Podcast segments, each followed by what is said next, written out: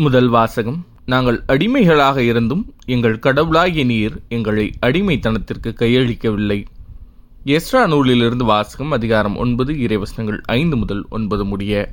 மாழை பழி நேரத்தில் நோன்பை முடித்து கிழிந்த ஆடையோடும் மேலுடையோடும் முழந்தாளிட்டு என் கடவுளாகிய ஆண்டவரை நோக்கி கைகளை விரித்து இஸ்ராவாகிய நான் கூறியது கடவுளே உம்மை நோக்கி என் முகத்தை திருப்ப வெட்கி நாணுகிறேன்.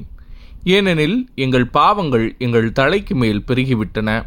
எங்கள் குற்றங்கள் விண்ணை தொட்டுவிட்டன. எம் முன்னோர் காலம் முதல் இதுவரை நாங்கள் பெரும் பாவம் செய்துள்ளோம். எங்கள் பாவங்களினால் நாங்களும் எங்கள் அரசர்களும் குருக்களும் வேற்று நாட்டு மன்னர்களின் கைக்கும் வாழுக்கும் அடிமைத்தனத்திற்கும் கொள்ளைக்கும் வெட்கக்கேட்டுக்கும் இதுவரை ஒப்புவிக்கப்பட்டோம். ஆனால் தற்போது சிறிது காலமாய் எம் கடவுளும் ஆண்டவருமாகிய உமது கருணை துளங்கியுள்ளது. எங்களுள் சிலரை எஞ்சியோராக விட்டு வைத்தீர். உமது புனித இடத்தில் எங்களுக்கு சிறிது இடம் தந்தீர். எம் கடவுளாகிய நீர் எம் கண்களுக்கு ஒளி தந்தீர். எமது அடிமைத்தனத்திலிருந்து சற்று விடுதலை அளித்தீர். நாங்கள் அடிமைகளாக இருந்தும் எம் கடவுளாகிய நீர் எங்களை அடிமைத்தனத்திற்கு கையளிக்கவில்லை. மாறாக நாங்கள் உயிர் பிழைக்கவும் எங்கள் கடவுளின் கோவிலை எழுப்பவும் பாழடைந்ததை பழுது பார்க்கவும் யூதேயாவிலும் எருசலேமிலும் பாதுகாப்பு அளிக்கவும் பாரசீக மன்னர்களின் முன் எமக்கு உமது தயை கிடைக்கவும் செய்தருளினீர். இது ஆண்டவரின் அருள்வாக்கு. இறைவா உமக்கு நன்றி. பதிலுரை பாடல் என்றும் வாழும் கடவுள் போற்றி. அவர் தண்டிக்கிறார் இரக்கமும் காட்டுகிறார். பாதாளத்தின் ஆழத்திற்கே தள்ளுகிறார். பேரழிவிலிருந்து மேலே தூக்குகிறார். அவரது ஆற்றலுக்கு அப்பாற்பட்டது எதுவும் இல்லை இஸ்ரேல் மக்களே வேற்றினத்தார் முன் அவரது புகழை அறிக்கையிடுங்கள் ஏனெனில் அவர் அவர்களிடையே உங்களை சிதறடித்துள்ளார். என்றும் வாழும் கடவுள் போற்றி. நீங்கள் உங்கள் முழு உள்ளத்தோடும் முழு ஆன்மாவோடும் அவர் பால் திரும்பி அவர் திருமுன் உண்மையுடன் ஒழுகினால் அவர் உங்கள் பால் திரும்புவார். தமது முகத்தை உங்களிடமிருந்து என்றுமே திருப்பிக் கொள்ளார்.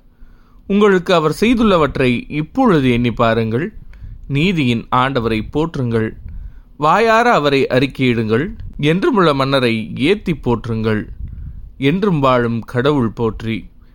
நான் அடிமையாய் வாழும் நாட்டில் அவரை போற்றுவேன். அவருடைய ஆற்றலையும் மேன்மையும் பாவ நாட்டமுள்ள இனத்தார் முன் அறிக்கையிடுவேன். பாவிகளே மனந்திரும்புங்கள் அவர் திருமுன் நேர்மையுடன் ஒழுகுங்கள்.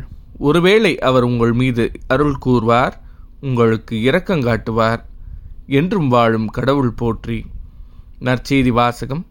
இரையாட்சி பற்றி பறைசாற்றவும் உடல் நலம் குன்றியோரின் பிணிகளை தீர்க்கவும் அவர்களை அனுப்பினார்.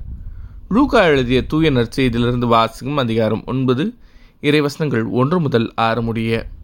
அக்காலத்தில் இயேசு பன்னிருவரையும் ஒன்றாக வரவழைத்து பேய்களை எல்லாம் அடக்கவும் பிணிகளை போக்கவும் வல்லமையும் அதிகாரமும் அவர்களுக்கு கொடுத்தார். இறையாட்சி பற்றி பறைசாற்றவும் உடல் நலம் குன்றியோரின் பிணி தீர்க்கவும் அவர்களை அனுப்பினார். அப்போது அவர்களை நோக்கி பயணத்திற்கு கைத்தடி பை உணவு பணம் போன்ற எதையும் எடுத்துக்கொண்டு போக வேண்டாம். ஓர் அங்கி போதும்.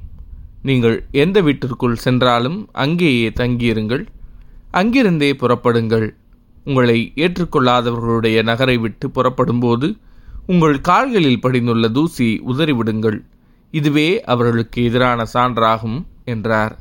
அவர்கள் ஊர் ஊராகச் சென்று எங்கும் நற்செய்தி அறிவித்து நோயாளிகளை குணமாக்கினார்கள். இது ஆண்டவரின் அருள் வாக்கு கிறிஸ்துவே உமக்கு புகழ்.